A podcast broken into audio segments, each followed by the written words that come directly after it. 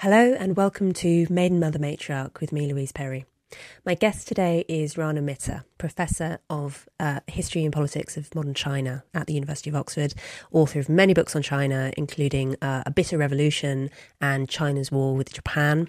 We spoke today about Chinese sexual politics, uh, the consequences of the one child policy in terms of China's coming demographic collapse, uh, the use of dating apps in urban China, and why so many professional Chinese women will understate their own educational credentials in order to land a husband.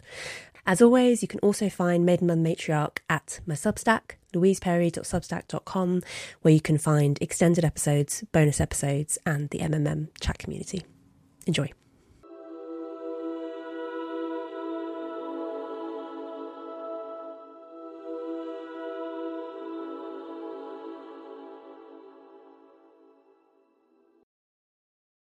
Uh, Rana, I want to start by asking you to explain what is the rice rabbit movement? Well, to understand in China what the rice rabbit movement uh, has been about, you have to translate it into Chinese, which is mi tu, uh, mi, rice, tu, rabbit. Uh, in other words, um, it is uh, a direct transliteration of the term me too which of course, uh, particularly from the late 2010s, was uh, an immensely well publicized movement pushing, ga- pushing back against sexual harassment. And what isn't often as well known is that because of the uh, permeability of the internet, a lot of those uh, um, uh, aspects of that movement uh, became known in China as well. Um, I'd say, as in the West, it was probably even bigger on the Chinese internet, perhaps three to four years ago, something like that. But st- still, certainly the term is known. And it symbolizes, I think, two things. One is the fact that this particular issue of sexual harassment was very, very much part of the everyday conversation in offices, in workplaces, in domestic environments in China. And also that there is international influence that sometimes the conversations that we have about these issues, while they seem often to reflect what happens in the Western world only, actually have a rather wider um, purchase. And that purchase comes in part because of the way in which social media has changed the way that we interact with each other. The one advantage here, I think, that at least some of the professional Chinese have is that they're very much able to read the English language social media and draw from it, whereas the number of people in the West who read the Chinese social media is just much smaller. Mm. So, did it emerge at about the same time as Me Too in America and, and in the Anglosphere, or was there a slight time lag? I think it's fair to say that the period in which the Me Too movement in China became uh, prominent was pretty similar to the period in the Western world. In other words, the mid to late 2010s. Um, the circumstances in which it emerged, though, were in some ways similar and some ways different. If we think about the Me Too movement, hashtag Me Too in the West, as being the product of a whole variety of social changes, particularly in terms of the uh, effects of first and second wave feminism, in terms, more broadly speaking, of the way in which workplaces changed. And of course, an awful lot of what was talked about there was the way in which work environments were made hostile, uncomfortable, unfriendly, unacceptable for uh, women, professional women. Well, that, of course, has been an issue in China as well, particularly in the era from the 1980s, 1990s, when the cities expanded and boomed, professional jobs in services, in retail, and a whole variety of areas also became a reality for um, ordinary Chinese men and women. But the circumstances were also very, very different for one really important reason, which is that unlike in the Western world, or indeed in Japan, or even in India, China was is and will be, I think, for the foreseeable future, run by a single authoritarian party state, the Chinese Communist Party, which takes a very strong, very close view of how society develops. And I suspect that one of the things that we'll keep coming back to as we chat, um, Louise, is the way in which Chinese society is both quite similar to much of the rest of the world when it comes to dealing with issues of sexuality, of relationships, of the way in which the personal, private, and public interact with each other. And how being in a country that is run by a single party state with a very, very strong desire to penetrate its influence throughout all aspects of society, including the private sphere, makes a real difference in terms of the way that women and men think about these issues. And the uh, the external focus offered by social media, the fact that it is possible to very quickly import American social movements like Me Too into China, how does the CCP regard that? Well, when it comes to movements that come in from the outside world, the CCP, the Chinese Communist Party, is extremely suspicious, extremely skeptical, extremely hostile. Um, there's a term which you don't hear so much now. It comes back now and then, but it was very big actually as far back as the 1980s, which is uh, Jingshen Wuran, spiritual pollution, which was a way of talking about how unacceptable ideas would come in from the outside world. Now, back in the 80s and 90s, social media, of course, wasn't a factor either in the West or in China, but they were talking about books, television shows, um, you know, other forms of, of media. But I don't want to get too hung up on the American side of things, because I think one of the things that's really worth stressing is that China always has, and certainly at the moment continues to generate its own conversations about both um, the opportunities that changes in society bring about, but also the challenges, difficulties, and problems that come from that as well. And while there is sometimes influence, I mean, the Rice Rabbit, Me Too, is a good example of how you can have that sort of internationalization of the language. It's really worth noting that an awful lot of things that people talk about and think about are, are much more domestic conversations. Just to give one example, one area that I think is fascinating to look at in terms of looking at how uh, you know today's Chinese public think about issues of relationship, sexuality, um, and how it fits into society. Uh, it's not just social media, but more traditional media in the shape of television. Now, less than three years ago, 2020, the biggest hit series on Chinese television was a show called uh, Sanshi Yi, uh, translated as Nothing But 30. It's actually a quote from Confucius, of all people, the great Chinese philosopher of two and a half thousand years ago, who said, amongst other things, at the age of 30, I took my stand, or I sort of became independent in, in, in my life. And it's builds into the idea that at the age of 30, it's a turning point for men as, as well as women, but certainly for, for women in terms of often very traditional um, set of expectations in society about marriage and so forth. Now, this television series followed the paths of three fictional women who uh, basically face different challenges in their lives at the age of 30. One is thinks she's fairly happily married, and it turns out, sorry, spoilers, folks, that you know her husband seems to be having an affair, and this you know really throws their marriage into turmoil. Another one is someone whose marriage is sort of kind of okay, but she's basically settled for someone who's, you know, not that that great. And the third one is doing, you know, very, very successful in a very competitive, cutthroat business. Uh, she's in retail, um, but she can't find a partner. And this is, you know, causing her uh, distress. She can't sleep at night. When she gets ill, there's no one there for her. So these dilemmas were, you know, discussed endlessly on uh, website, on Weibo, on uh, chats, uh, chat sites, on you know places where people talk about how TV. And bearing in mind, we're talking here about presumably you know, hundreds of millions of viewers. Um, regard these questions of where younger professional women going into their 30s are today and whether society expects too much of them whether you know the the scene that enables them to find relationships is actually effective or meaningful and behind that a much bigger question which i think wasn't addressed maybe specifically in the series, but um, sits behind all of these discussions, which is China's demographic crisis. The fact that the world of the 2020s is the legacy, the inheritance of 40 plus years of the famous one child policy. It was never literally one child for everyone, but broadly speaking, that's that that that was true for a lot of people, particularly in the cities. And the effect of that has been that, at least depending on which stats you look at, um, during the height of boy preference for births, that you had something like 118 boys being born for every 100 um, girls. And that, of course, then 10, 20 years on means that actually it becomes very difficult in some ways for the uh, excess men, if you want to look at it in a very brutal demographic way, to get relationships. But in, as in so many societies, the pressure is then on the women to basically settle and partner with the the men and produce families.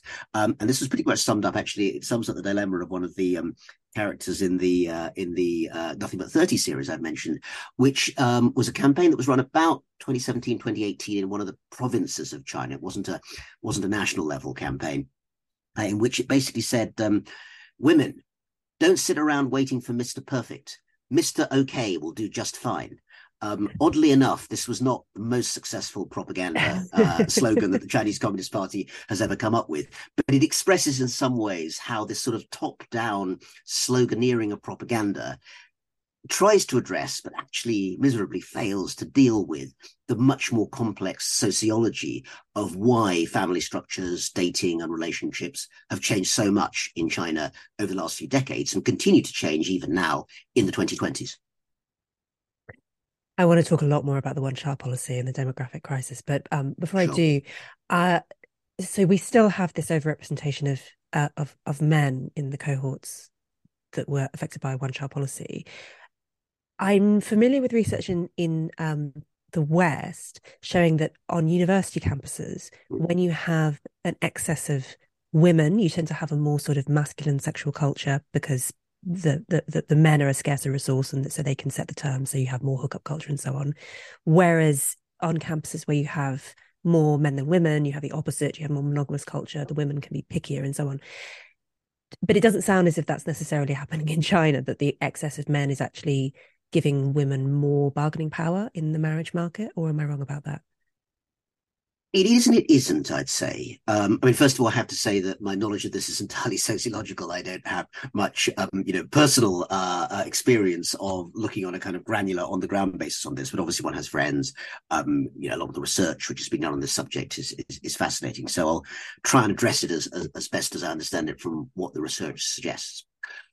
I think there are several similarities as well as differences. I mean, the similarity actually relates to what you've just mentioned, which is that, at least in some circumstances, the question of women being able to be quite picky um, is definitely a phenomenon. To some extent, that's actually not to keep going on about it, but that's part of the uh, what, what made the plot of Nothing But 30 familiar to those millions of viewers. In other words, that you have, um, you know, the idea of a woman who's settled when she could have done better, or whether it's a woman who can't, you know, pick any partner because actually, for whatever reason, it's not going to fit in with the fact that she's doing really well at her job and is rising up the ranks and, you know, wants to live a lifestyle in which she has a really nice apartment, designer clothes, and things which it's perfectly reasonable after years of, you know, communist austerity that people will want to have in a, uh, a more consumerist um, lifestyle. So those sorts of things do provide a ring of familiarity, and they're certainly talked about in very great detail on Chinese websites um, and in you know the kind of wider discussion in the culture about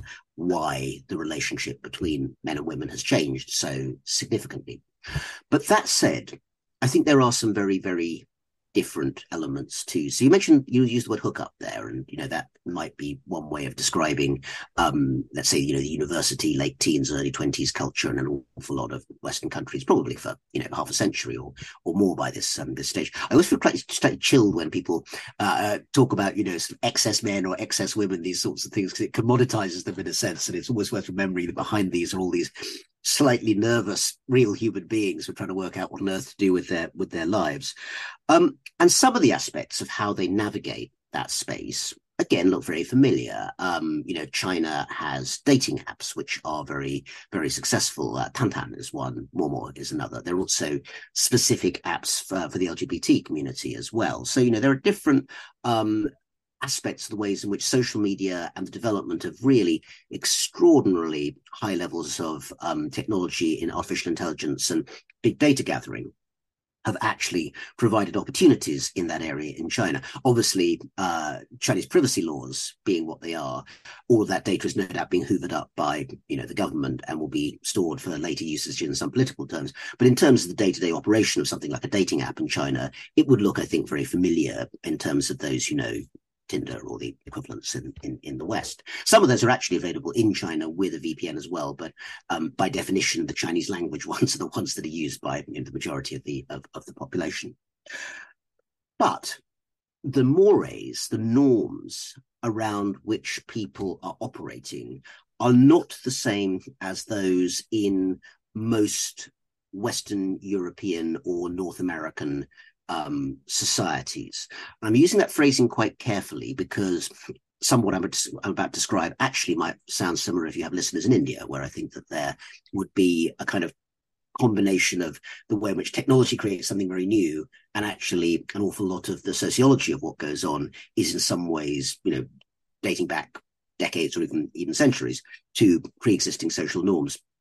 So China doesn't have arranged marriages in the way that it would have done, you know, 120 years ago in the era of women having bound feet and so forth. And we'll talk a little bit, I hope, more about um, some of the historical background of how China's changed, much more than India, I would say, actually, as a, a big comparative Asian country in the last century in terms of the relationship uh, culture between not only men and women, but also same sex relationships. But having said all of that, there's still an awful lot that continues to endure in terms of norms in Chinese society, including the necessity to make sure that um, families uh, reproduce themselves and carry on. And that's become even more difficult in the era of the one child policy. So you'll still see plenty of um, you know, sort of swap markets, you might say, in terms of here's a suitable man, you know, can we find suitable women or vice versa?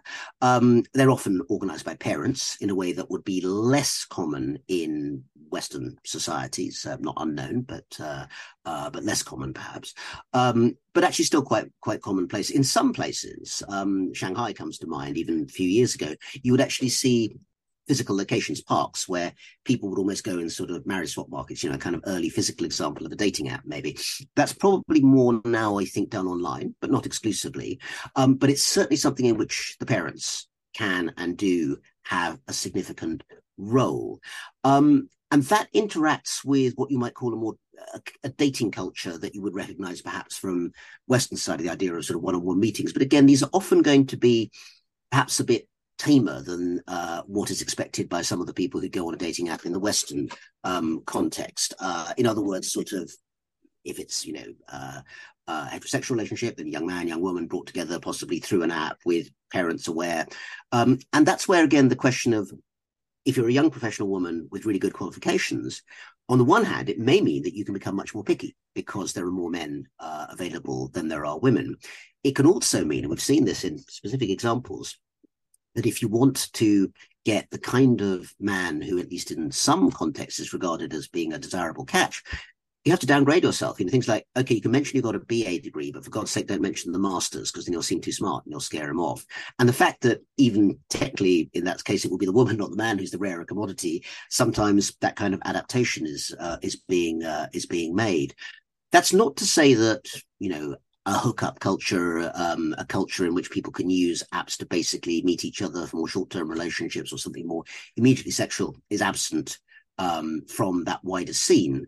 But the context means that that's probably not, in many cases, the first and most immediate priority if people are looking to set up that long term relationship. And the long term relationship becomes very important it's true in many societies, but I think it's worth noting in China, in a society which doesn't have very extensive social security, where pension schemes are often uh, quite uh, rickety, and where actually a lot is on the shoulders of that one child from the one child policies. In that sort of case, a relationship doesn't just mean a relationship. It's actually also building a whole variety of expectations about continuity and about creating almost a sort of buffer or a safety zone in the context of an often very turbulent and unpredictable society. Uh, buying a property would be a good example of how that comes in. It's worth noting that I think the property ownership rate in China across the board now is over 90%, kind of figure which would make young Britons weep, I think, in terms of being able to achieve that sort of number. But again, it comes back to the realization that property is one of those relatively pretty solid investments that, you know, is pretty much there for you regardless of what else happens, as long as you keep up the payments. And it's one of the reasons why actually there's been so much anger in Chinese society in recent months and years when it looked as if people who are prepaying for apartments might not actually get those apartments at a time when the building um, uh, industry in, in, China was undergoing a lot of bankruptcies and uh, and collapses. But it all links to that wider question of when you go on that dating app or when you go into that marriage market or when you basically you know find someone you're interested in, what does it actually mean in terms of both sides for the wider context and not just the one-on-one relationship?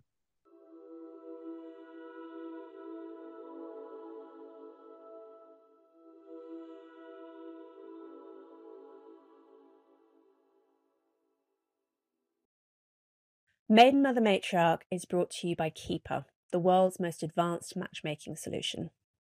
Now, many of you will know that I'm normally extremely suspicious of dating apps like Tinder and Bumble, which tend to produce repeat customers who must endure endless, miserable hookups and short term relationships without ever finding a spouse. Well, Keeper is a completely different kind of service.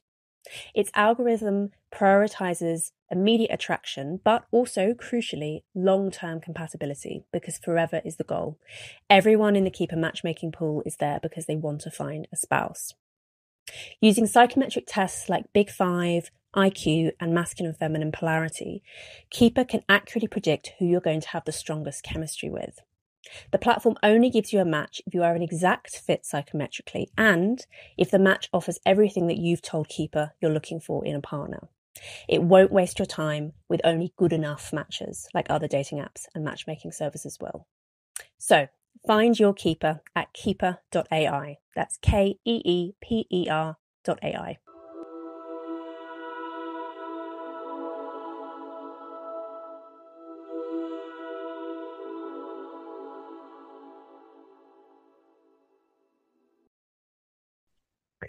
So it's very much in the interest of parents, given that they can't rely on the welfare state or on pension schemes. It's more in their interest to make sure that their children marry well in financial terms. Yes, I think that's that's fair to say. Um, there's often this phrase that's used four two one, which is basically the one child, and the one child policy, has to look after two parents and possibly four grandparents. It's also actually, to be fair, 421 is a sign of one level of success in Chinese society, which is that life expectancy has gone up um, massively overall in the last 70 or 80 years, not admittedly during horrific periods like the Great Leap Forward and the Cultural Revolution when people, you know, were beaten or, or starved to death. But over time, there's no denying that I think it now stands at over, you know, average um, life expectancy of over 70, which for an upper middle income country is very good. And of course, that means if you have the happy circumstance of living grandparents for quite some time, you then have the practical circumstance of where they're going to live. Mm. And am I right that there is a, a, a particular problem with grandparents or, or elderly people who are um, living in rural areas and their children have migrated to cities and they maybe only have one child who is now at an enormous distance from them. And just the practical issue of care becomes really acute because there's just no one else that they can rely on. Yes. When people both in the outside world and i'd say in china look and ask honestly what are the things that might undermine chinese society for good or ill and perhaps well, I think sadly, it's not the question usually of individual civil liberties and human rights. Um, you know, the, we, we, these are things that attract huge headlines in the West, and for good reason. They should do. But if you look at what actually gives um, not just individual Chinese, but I'd say, let's say, you know, sociologists within China who are kind of looking at where the big issues are, um, kind of the heebie-jeebies at night, uh, feeling that actually this is a really tough problem to solve. I would say that disparities between rural and urban China, and in particular, the ongoing crisis of children and families in rural China is central to that. Because a very, very strange, not entirely unique, but nonetheless very distinctive and potentially very negative phenomenon has emerged in the last 25, 30 years, which is essentially that um, in large parts of China's countryside, uh, I know Jiangxi province, to give an example of a relatively impoverished uh, south central Chinese province. You have generation after generation of um, parents who, you know, grow up. Um, they, uh, let's say, they're in their twenties, they're young and strong, and they go far away to the cities to essentially build the skyscrapers and the high speed railways and the airports and all those amazing infrastructural um, uh, pieces of equipment that we've seen were built essentially in the 2000s and 2010s as China's answer to the global financial crisis, basically pumped huge amounts of money into the economy and, you know, build, build, build.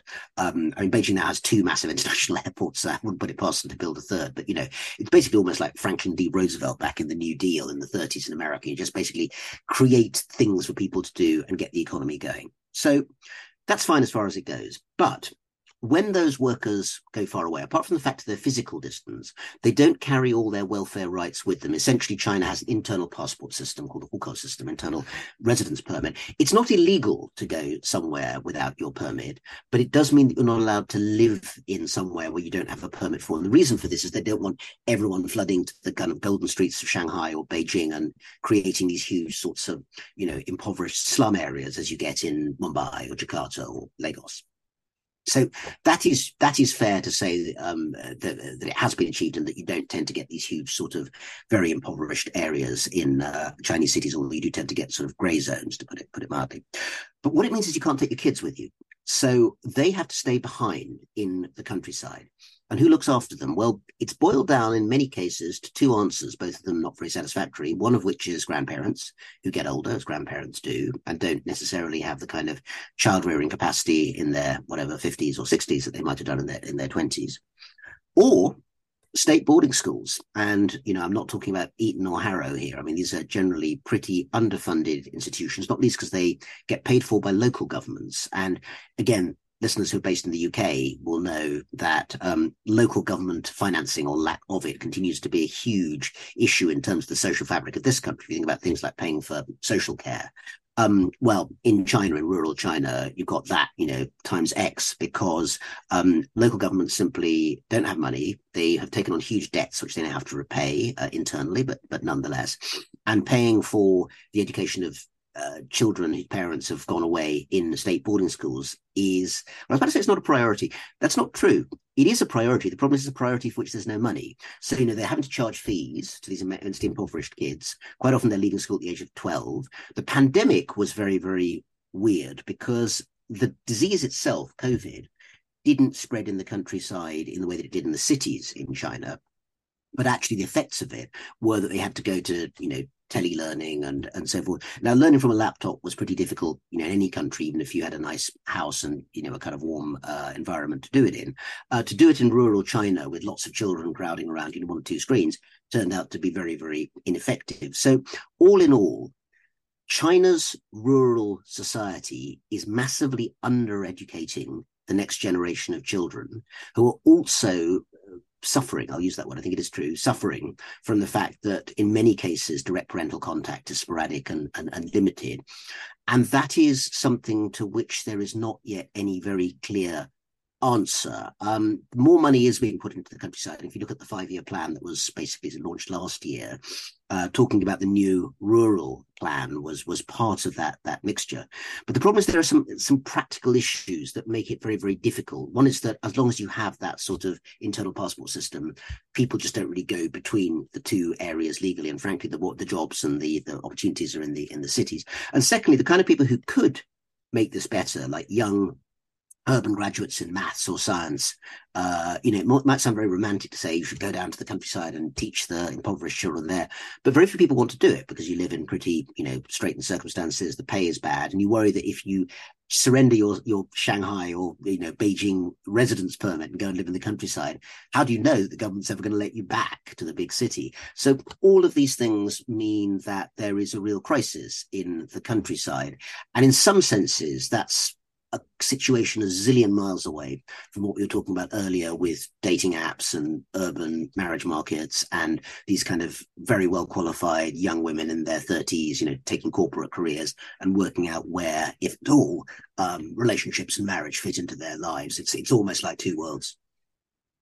So these rural parents who are having to leave their children behind in, in difficult circumstances, are they generally sort of met each other locally, maybe through more traditional means, but they can't earn enough money locally nor can I, I, mean they can't be earning enormous sums in the cities either because otherwise they'd be able to send money back and and and have mm. better care for their children so they are they are they basically being forced into taking quite mediocre work in the cities because there's just no other option well, the work in the city often is, I mean, you know, we would in the West regard it as extremely uh, pitiful in terms of pay. Actually, compared to working in the countryside, um, it's often very well paid. The issue is not so much, I think, in many cases, the level of pay. It's the fact that you don't get your welfare benefits built up because you're not in your home area. Uh, in fact, most of those parents do send back remittances to the countryside. That's where a lot of the income comes from. And, you know, it will be sent electronically through um, one of the many now very efficient electronic payment systems that's come through the growth of Alibaba and other uh, Chinese companies that can you know, do this in a, in a in a flash. And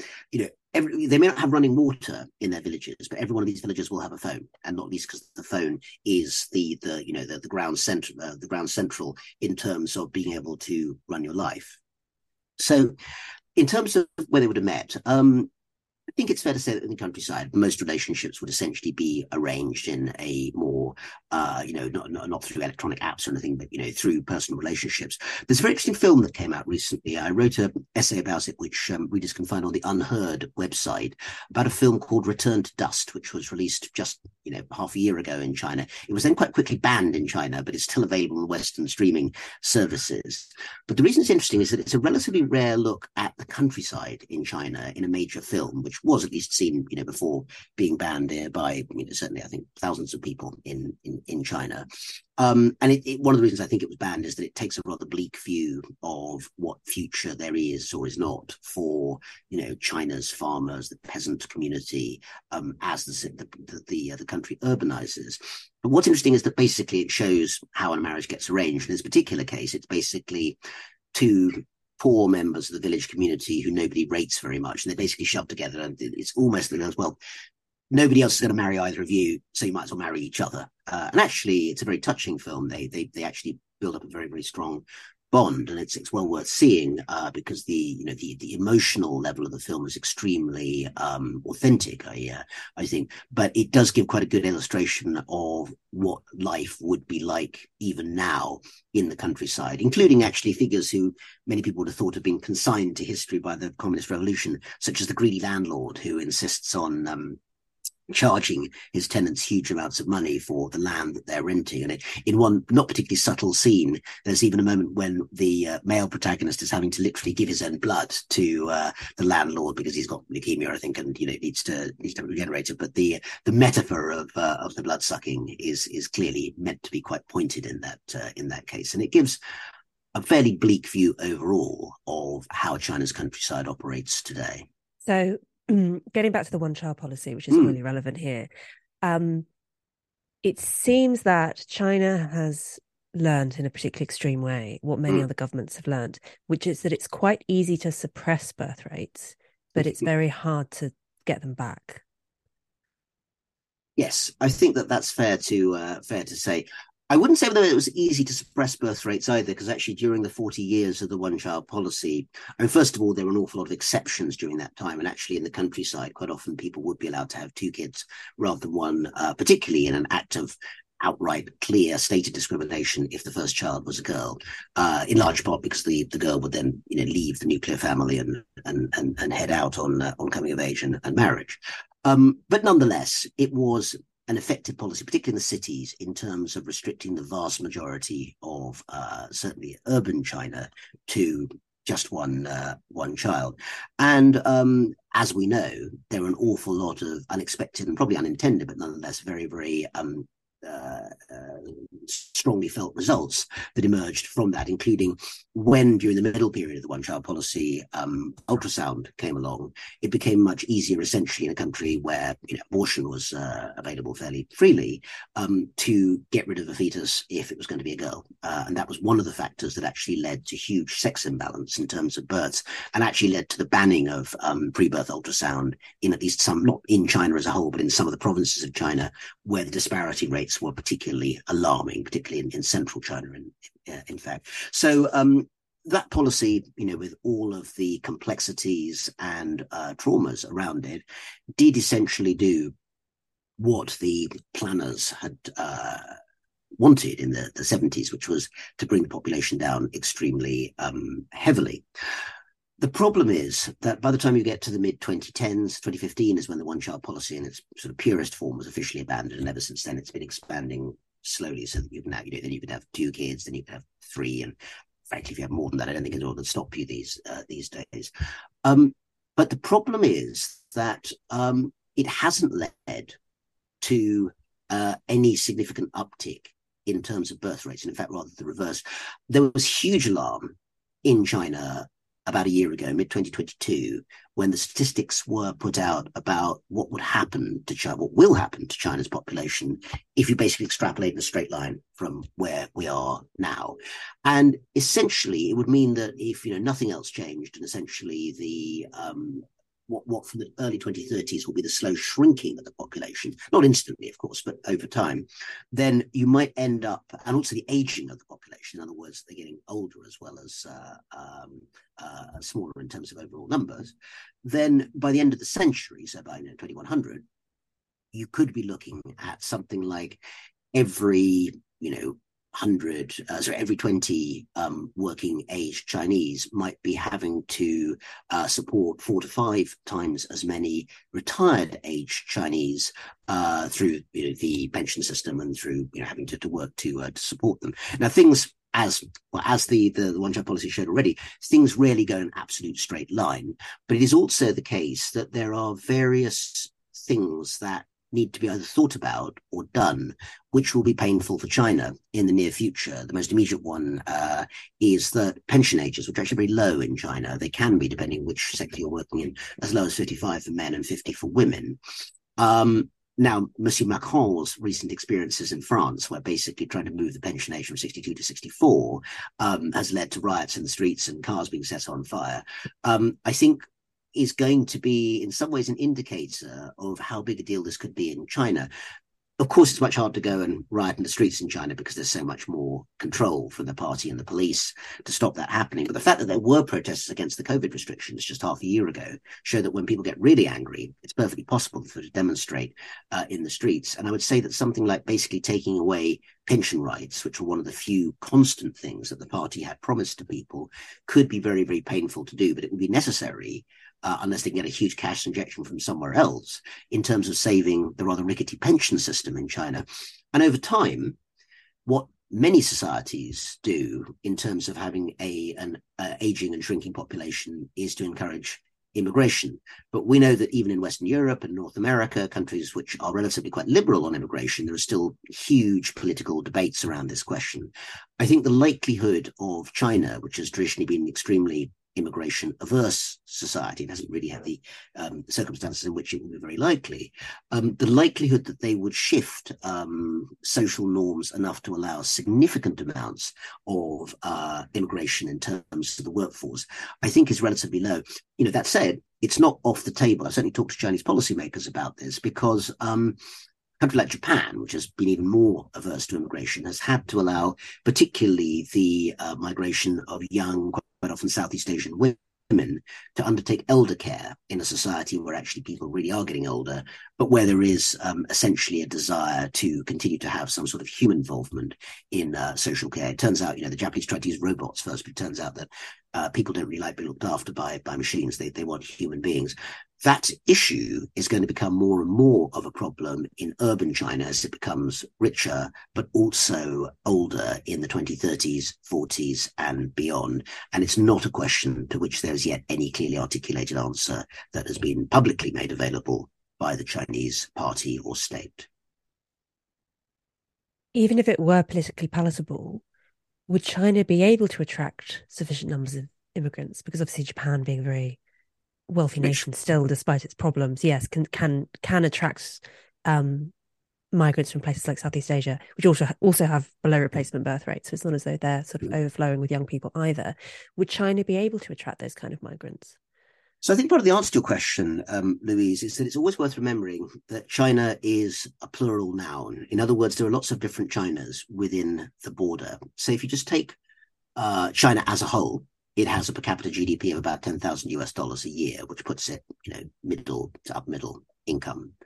But that covers a whole variety of different circumstances from the desperate poverty of Western China to the extraordinary go-go boom economy of southern China. If you just take the southern China Bay Area, which doesn't even include Hong Kong necessarily in, the, in this case, you're talking about a per capita income which is much more like someone in southern Europe, uh, somewhere in southern Europe, Spain, Portugal, those those sorts of uh, uh, places. Uh, lots of new universities, well-educated grad graduates, um, jobs in technology. You know, Shenzhen, uh, the city that just borders Hong Kong, is one of the biggest technology hubs in the world, and it also has the huge pool of capital that Hong Kong has, basically just to shove across the border and, and invest in those particular areas. So that sort of environment, you can easily see that there would be emerging middle class families living in snazzy apartments who just don't have, you know, are working day and night, husband and wife, and probably children as well, um, and basically having um, a you know, domestic helper or someone who comes in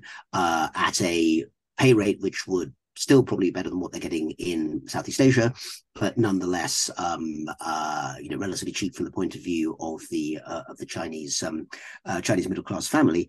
Um, it's a perfectly visible phenomenon, particularly if China gets its wish as a an economy of continuing to grow. You know, post COVID, it wants to grow five percent this year, five percent next year, and so forth. And if it can keep that up year on year in the next decade, then China will be even richer than it is now. Whether it will necessarily be at the level it wants to be, which is bigger than the United States. I think there's a lot of questions around that. That's not guaranteed by any means. But becoming richer than it is now, it's perfectly doable. Of course, there are circumstances which would make that difficult. One would be if there's a you know horrific conflict between uh, the United States and Japan and China over Taiwan, for instance. We can all, I think, we should hope and plan to make sure that that doesn't happen. But I have to say that if that were to happen, it would be the single biggest axe put through the um, floor of the Chinese economy. It would affect the rest of the world horrifically, and of course, it'd be awful for Taiwan. But in terms of China's economic dreams, you know, that would be uh, gone for a generation. It's fair to say. So, in terms of achieving an awful lot of these shifting changes in terms of the economy and society, a period of stability and economic growth for a significant number of years is the bottom, it's the floor in terms of what you need. You need a lot of, a lot of other things too, including changes in the labor market, changes in technology, changes in terms of being able to, you know, allow sufficient space for people to have families, which is one of the real questions that we have uh, at the moment. There's this phrase that you may have heard has been a lot on the Chinese internet by younger people saying, we are tsui hui dai, we're the last generation. In other words, people going up front on social media saying, we don't want to have children because we just think the circumstances in China mean, you know, why would you bother?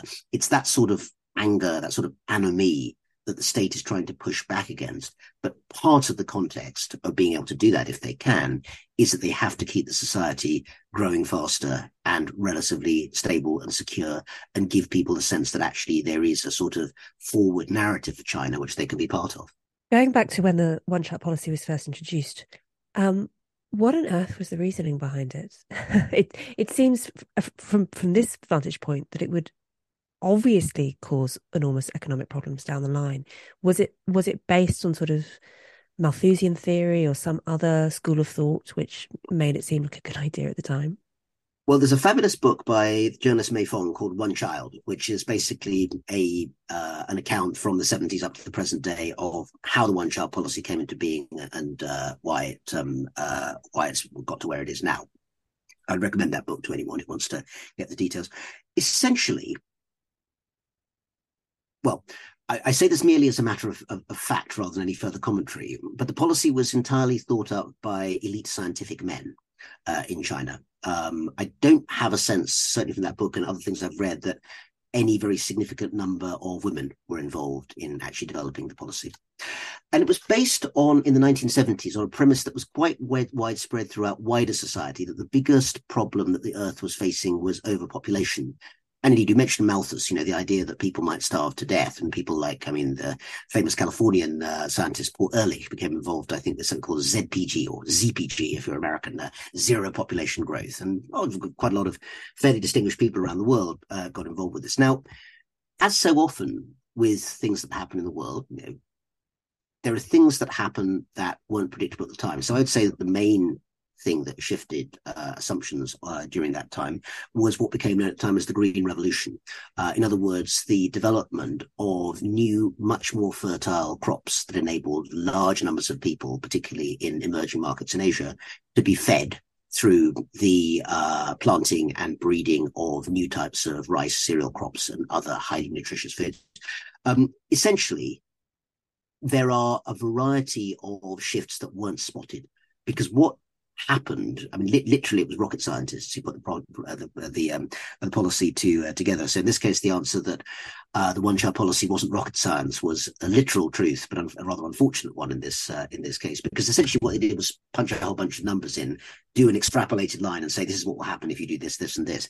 And at, in some literal sense, it was fair to say that, um, you know, give or take, the overall goal of heavily reducing China's population growth was achieved but the consequences and circumstances surrounding it simply weren't understood at that time. And at that time, I think it also wasn't understood because there weren't as many developed societies as there are now on the uh, on the globe, including societies well outside the West, where it's understood that actually, if you want people to have fewer children, you don't need to basically ban them by law. You need to make them richer. And if you are living in Germany or Japan or Taiwan or South Korea, all of which are highly developed industrialized economies which have never had any laws about how many children you can have or, or not have, all of those societies have either flat or reducing birth rates. Mean, in the case of Japan, disastrously so, people might say, you know, probably Japanese have more children, not not not not fewer. But there's nothing stopping them doing that. It's just that people don't because of the nature of changing society. And that I think clearly wasn't. I mean, to be fair, you can forgive China's rocket scientists in the 70s for not understanding that because I don't think anyone maybe a few very visionary people, but very few people would have looked at China in about 1975, you know, desperately impoverished country, still at the end of the Cultural Revolution, and said in half a century, this will be the second biggest economy on the earth with skyscrapers and railway, you know, high speed railways all over the shop. And every single country on earth will be dependent on stuff that happens in China.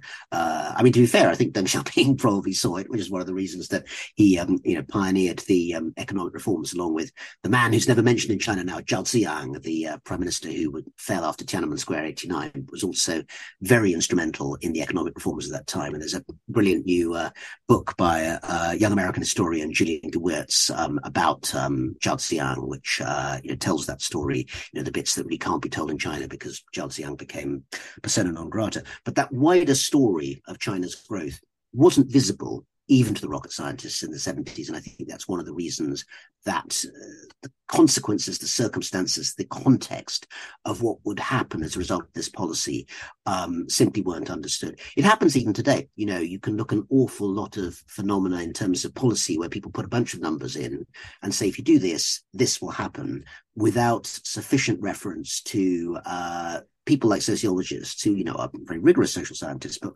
one of the things that they do with their rigor is to point out that sometimes things are messy and you can't simply extrapolate from a bunch of numbers what's going to happen in a large and complex system like a society. And goodness knows, China certainly fits under that description. Planning is really difficult. yes. planning is hard to uh, planning is hard to do. No, yes. exactly. I, I should also point out, just in in in fairness, if you look at the overall scorecard of China, there are lots of things which, particularly those of us living in Western countries and also in Japan and India and other places, I think you know would have to put down as negatives, including the great and continuing constraints on personal freedom of speech and those those sorts of issues. And as I say, flag those up first, and don't be in any way embarrassed about saying that you know that is very very problematic. But at the same time, do look at what, and having been a bit rude about statistics, look at what the statistics show liter- literacy rates in China have rocketed during the last few decades. It is the second biggest economy in the world. You know, you can have an argument about that, but you know, it is it is nonetheless an objective GDP based fact that one has to pay attention to. Of course, it's partly due to the size of China, but then you know, India is almost as large, and it's not the third biggest uh, economy in the world, although it's rapidly coming up. Um, in terms of education, you know, China spends 2.4 percent of its GDP between private and public sector on research and development, and you know, it is obvious that China has has achieved great successes in terms of its science and technology. It's also obvious it's using it for some purposes that rest of us, you know, might be want to ask some pretty tough questions about. But the idea that in artificial intelligence, in quantum, all these sorts of areas that the China of even 20 years ago was going to sort of bust through the roof wasn't immediately obvious either. So a failure like the consequences of the one child policy. I think failure is not too strong a term to use because of what's happening now to the demographics, should be seen in the context of the fact that it's not as if everything that China's done over the last 50 years has gone horribly wrong. They can point to the emergence of that middle class society that they promised to a lot of people and saying, well, if you live in Shanghai, if you live in Chongqing, if you live in these fourth tier cities that aren't known in the West, you live a lifestyle that your parents and grandparents couldn't possibly have imagined. And that is part of the reality too, and has to be taken into account. Mm. Yes. And also, I suppose, in fairness to the um, rocket scientists of the 70s, this was very soon after um, devastating famines as part of the Great Leap Forward. So, so I, I mean, it wasn't just Chinese central planners who agreed with Paul Ehrlich on the population bomb. This was a very, very common view at the time. And I suppose in a country recently affected by that kind of disaster, you would see why people would be more persuaded by it. Um, it's maybe a good moment to uh, focus on the fact that China, of course, doesn't have our history in terms of the sexual revolution. There's no sort of 1960s great liberalization and, and economic boom and so on from which we from which I have written about at length and you know and which is still so so influential in terms of our contemporary Western sexual politics. Um, could you talk a little bit about the what the how how different that history has been in China? I think that's right. I mean, essentially, you know, your book, which takes a, a very skeptical eye on the sexual revolution of the 60s, um, is a book that in that form would be much harder to write for China because of our, you know, parallel experiences being so different during the same period of, of time. The 1960s, for at least you know, some people in the Western world, not all, was, you know, uh, flowers and drugs and sex and rock and roll. In China, it was the Cultural Revolution, uh, at least from 1966 to, to 76. And before that, you know, highly regimented um, socialist uh, um, authoritarianism. But that belies the fact that the the century, let's say between you know the first decade or two of the 20th century and and now, so let's say the 1920s to the 2020s in China, has been an extraordinarily varied period in terms of Chinese attitudes towards sexuality, towards personal privacy, and towards relationships. And I think um, one of the things that I mean, actually, I'm going to bring in one Chinese historical phrase here, which some people may, may know, but I think it is worth bringing up, which is the May Fourth movement.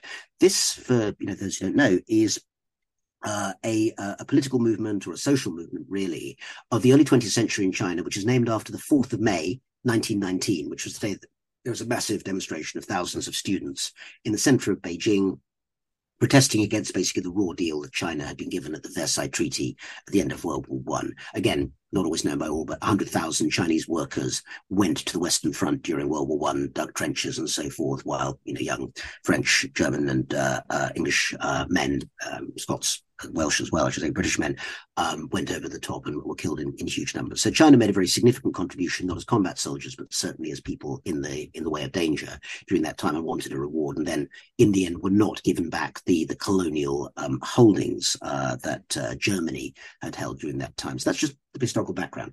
But the reason this is so significant is that that May 4th demonstration became symbolic of a much wider set of changes in Chinese society during the mid 1910s to certainly mid 1920s, in which influences, particularly from Japan and the Western world, and I know that you have expertise in Japanese anthropology, uh, Louise, so you'll probably be able to correct me on, on some of these elements. Is but, an almost exaggeration. Well, I think uh, specialist knowledge to, to, to put them out. But no, I say that because Japan was a tremendously important conduit in the early 20th century for ideas either from Japan itself or from the West, as opposed to them always necessarily coming directly to China from the uh, from the West. So all of that very powerful, heady mix was there as China was becoming more open. And young Chinese were simultaneously, in many cases, torn between anger that their country was still being, you know, partly invaded or occupied by foreign powers. You know, so parts of Shanghai were essentially run by the British. Hong Kong was British too, and um, uh, the French had their own concessions too. But also excited and admiring at the new intellectual and sociological opportunities that emerged during that period. And one of them was the development of ideas that for a while were actually literally just transliterated from the English. So the term romantique uh, in other words, romantic, uh, was just literally brought in as the idea of this sort of one-on-one um, emotional link that would come through a variety of emotional triggers that were uh, were defined in ways that had much more to do with the individual individuated self. Now, it's not that these ideas were in any way absent in pre-modern China. I will give an example from a thousand years earlier of the poet Li Qingzhao, who, uh, you know, one of China's great women poets, who clearly had what we would regard as a deeply romantic relationship with her husband at the time, and you know, followed him to, to death and, and beyond, in, in, in a sense. But the defining of it in those terms is something that very much emerges at that time. Also, an opening up about sexuality. Um, nudism, which um, some people know, became actually, it's always been a particular interest in Germany, actually, and certainly in the 1920s and 30s, the sort of emergence of German nudism as a sort of Weimar phenomenon was also very widely noted in, in parts of China, not, not universally, I should say, but, you know, nonetheless, broadly speaking. And there's a young writer who emerged at that time, a young feminist writer called Ding Ling, who's one of her two biggest hit stories that was published this one in 1929 it's called the diary of miss sophie. Now sophie uh, you, you, don't know that much about china to know that it's not a very typically chinese name uh, Shafei, in this case Shafei Yu um, the story is actually meant to be partly a nod to um, a pretty daring, uh, if murderous, Russian of the previous uh, century, Sofia Perovskaya, the um, one of the anarchists who murdered, uh, assassinated the Tsar, uh, Tsar Alexander in the 1880s, and was executed for that. Um, so this the, the, the name that given to this Chinese heroine in the 1920s is meant to be a nod to that, but much more central to this sort of changing idea of relationships is the way in which Miss Sophie, this character, obviously, in some ways, expressing Ding Ling herself, um, is just open about her sexual feelings that you know when she sees this man she feels the sort of the warmth bubbling up inside her body and she feels like some iron nails this sort of thing was a kind of very forward non-confucian way of not just thrusting yourself forward saying what I feel matters, you know, what I think care about matters, but also for a woman to do it was even more transgressive during that particular um, particular period that's a short story. That's a piece of fiction, although possibly even now one of the most famous short stories in kind of modern Chinese history, uh, available quite easily, by the way, in, in English translation. Um, but also, um, it spilled over into real life. Um, I wrote a book called A Bitter Revolution, still available at all good bookshops and possibly some bad ones too, which looked at the way in which some of these changes of sexual norms in the early 20th century affected real life. And I found this fantastic set of letters from um, an early, not agony aunt, but agony uncle, uh, who wrote in a Shanghai newspaper. He's a guy called Zou Taofen. And I suspect he probably made some of the letters up, to be honest. But, you know, nonetheless, the wider sociological phenomenon was, was definitely the case. Was, you know, I am a young school teacher, you know, I'm a young woman, age 23, working in a Shanghai school, and my boss is uh you know sort of making inappropriate well he's not he's making comments asking me to go out to dinner with him what what should i do now whether this was literally the case uh, or not is another matter. But of course, to today's 2020 rice rabbit activists looking at you know the uh, the Me Too movement, this story from the 1920s seems very familiar. Young professional women their feet unbound for the first generation, going into the workplace, into the city, finding their own individual identity as workers. And they have senior men who are basically there saying, oh, actually, you're marriage material. And lots of dilemmas of this sort. You know, a group of me and my girlfriends went for a picnic in a park, and suddenly these young men surrounded us and started making lewd comments. You know, what should we have done? That was a relatively brief window.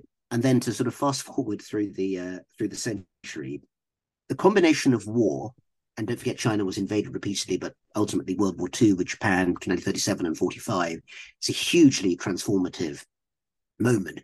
It was a time, it's not always the case that wars create social conservatism, but in this case, I think people's feeling of being ripped away from what they knew and what was stable did in some ways push people towards more kind of conservative views, even in the Communist Party, which of course rose to power during this period. And someone like Ding Ling, I mentioned, was actually really criticized strongly by Mao for her feminist individualism, as, as he put it.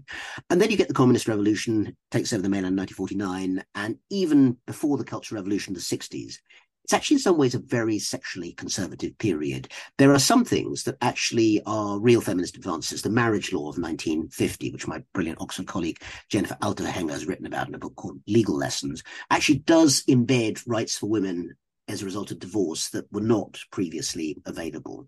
And the revolution did do that sort of thing. But it also created, you know, there were campaigns, make yourself pretty for your husband, you know, for, for, for, for young women, this sort of thing, which would have seemed very, you know, recognizable from the pre-communist period. And then, you know, the 50s in America, Betty Friedan and all that, you know, turns into the 60s. But in China, it turns into something very different, which is the extraordinary turbulence of the Cultural Revolution. Uh, again, the story is well known. I won't go into, into, detail, but essentially, Chairman Mao launched a coup against his own Communist Party using China's youth, the Red Guards, as a sort of uh, stormtroop uh, grouping, in a sense, to to persecute his own political enemies and people who are seen to be in authority, teachers and so forth. This might make it sound very anarchic, certainly in terms of sexuality, but it really wasn't. It was actually a deeply, deeply sexually prurient period for a large number of people, particularly again, young women could find themselves basically being accused of political crimes because if they'd had an extramarital relationship, it was almost always the women, not the men, who got given a hard time. Or in terms of the way in which the Cultural Revolution portrayed itself. First image, if you think of a Cultural Revolution poster, you know, as these immensely martial looking people in, in, in uniforms. And it's very notable that many of them are women, and they're almost all wearing the kind of same olive drab uniforms as the men. So people often, you know, would say, you see, women are being treated the same as men in the Cultural Revolution. You know, they're being desexualized. How often in these posters do you see a picture of a man feeding a baby? The answer, I think, is pretty much zero. In other words, the normative uh, element of the Cultural Revolution was changing what was a kind of natural gendered form into being masculine, with the idea of femininity as such really almost you know absent from the picture. And that goes, you know, all the way through really into the 1970s when Mao dies, the Cultural Revolution is called to an end.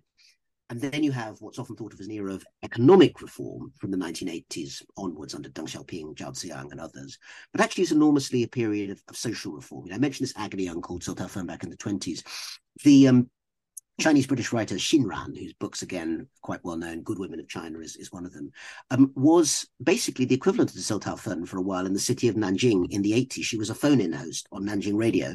And again, you know, written this book with wonderful stories um, of young women writing in, you know, essentially post-cultural revolution saying, you know, how should I date? How should I have a relationship? You know, these things had to be learnt again in the 70s and 80s because that devastating period before had just broken up most of the norms and expectations. And that's why when we think about coming to our own era, you know, let's say the last 30 or 40 years, the 90s through to the 2000s, it's imperative to remember that that back history isn't very long ago. You know, if you're the age of, you know, Xi Jinping and the Politburo, you grew up as a teenager in the Cultural Revolution. And that change in norms in the 80s and 90s, the people who went through that now are in their 50s, let's uh, let's say. And then another generation comes, what's sometimes called the Balinghou, the 1980s um, kids and onwards, with the 40s and 30s. And each generation is inheriting a different set of norms and expectations, but it's as important that they are brought up in the context of the earlier generations who went through that period of communist revolution as it is to think about the fact that they read what's going on in America or in Western Europe or in terms of the international influences. Both that sort of what you might call the sort of the horizontal uh, um, shift to international influence and the vertical shift, which is basically over time that experience of China's recent history, go to shape attitudes today. I'm going to wrap up the main section of the conversation in just a moment. And what I really want to talk about in the extended bit is um, gender nonconformity and particularly the, the CCP's attitude towards gender nonconformity. Sure. Um, but before I do, you mentioned earlier that uh, part of the cause of the sex imbalance during the the, the one child policy era was um, the use of abortion with female fetuses, and you mentioned that abortion has has has been more uh, permissible in China historically than in the West. Can you talk to me more about that? Was was there have there historically been restrictions on abortion, or has there always been a much more permissive attitude taken towards it? Um, I wouldn't say it's more permissive than the West. I mean, it depends which part of the West. Of course, we're talking about the United States. Famously, has rather different attitudes to actually most Western European countries, which uh, again tend to differ in terms of Eastern Europe as well. Poland has much stronger restrictions than, say, you know, uh, Czech Republic. Um, over time, abortion has not been a massive taboo in China in the way that it has been at least some Christian cultures and other cultures as well in terms of the, the sociological background.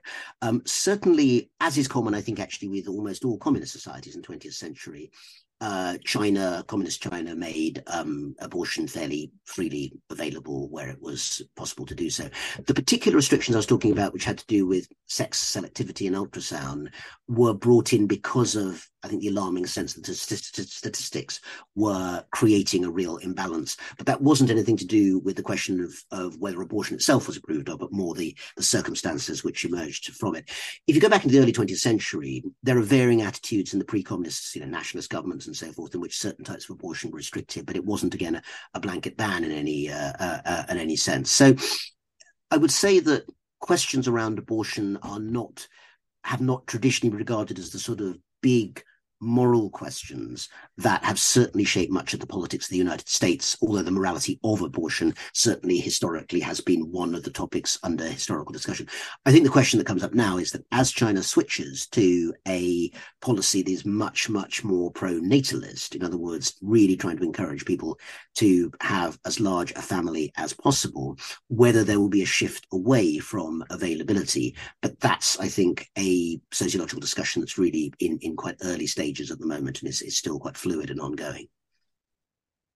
And I suppose this is a difference that comes down to um, Christianity, because Christianity has always had a particular aversion to abortion and infanticide, and given that's always been a minority religion in China, I you, yes, the, the the the conflict would be entirely different, not moral, but rather, as you say, you know, it's a switch that you might turn in order to try and control demographics. Um, yes, they're, they're, I mean, again, it, it's one of the things again to do with with norms in society. Uh, I mean, gay relationships in China, for instance, have they were made illegal as in many communist countries, uh, or, uh, or even actually medicalized for quite a long period. But in 1997, essentially gay relationships were decriminalized in China and, and gay life in China now lives in a sort of environment by which it's certainly not illegal, but it's regarded as uh, not approved by the state in a wider sense, and therefore um, a lot of it happens in private, including through apps and various other means as uh, as well. But it's not got the sort of moral freight around it that, at least in some Christian-based societies, was an issue through much of the 19th and 20th centuries. Mm. I want to talk more about this in extended bit, but but for everyone else, uh, Rana, could you let everyone know where they can uh, find your books, find find more of your work? Well, thanks, uh, Louise. And I'd say that if people are interested in China's demographic crisis, do look online on the Spectator website for a piece called China's Baby Bust, which uh, talks about some of the effects of that. And if you're interested in that wider sweep of China's history and some of these ideas, particularly relating to how China has thought differently about relationships, emotions, um, and politics over the 20th century, then do please check out my book, A Bitter Revolution, which uh, again is in paperback and easily available, and on World War II in uh, China, China's war with Japan, and China's Good War, both of which explain why that particular conflict played such an enormous part in shaping the China that we know today. Marvelous. Thank you so much. Thanks very much indeed, Louise. It's been a pleasure. Thank you so much for watching that episode of Maiden Mother Matriarch and for all of your support. It means an enormous amount for the growth of the show. If you want to hear bonus content, an extra 20, 30 minutes of conversation with the guest, maybe a little bit more personal, a little bit less filtered, then you can go to my Substack at louiseperry.substack.com where you can sign up for extended episodes and also bonus episodes. And you can also access our chat community. You can also support the show by subscribing on YouTube or subscribing wherever you get your podcasts and rating and reviewing on Apple Podcasts is also really great for encouraging other people to give the show a try. Please also spread the word, tell people that you know who you think might like it to give it to give it a shot. Um, the word of mouth effect is really valuable, so we'd really appreciate it. Thank you so much, everyone, for listening, watching, and supporting what we're doing.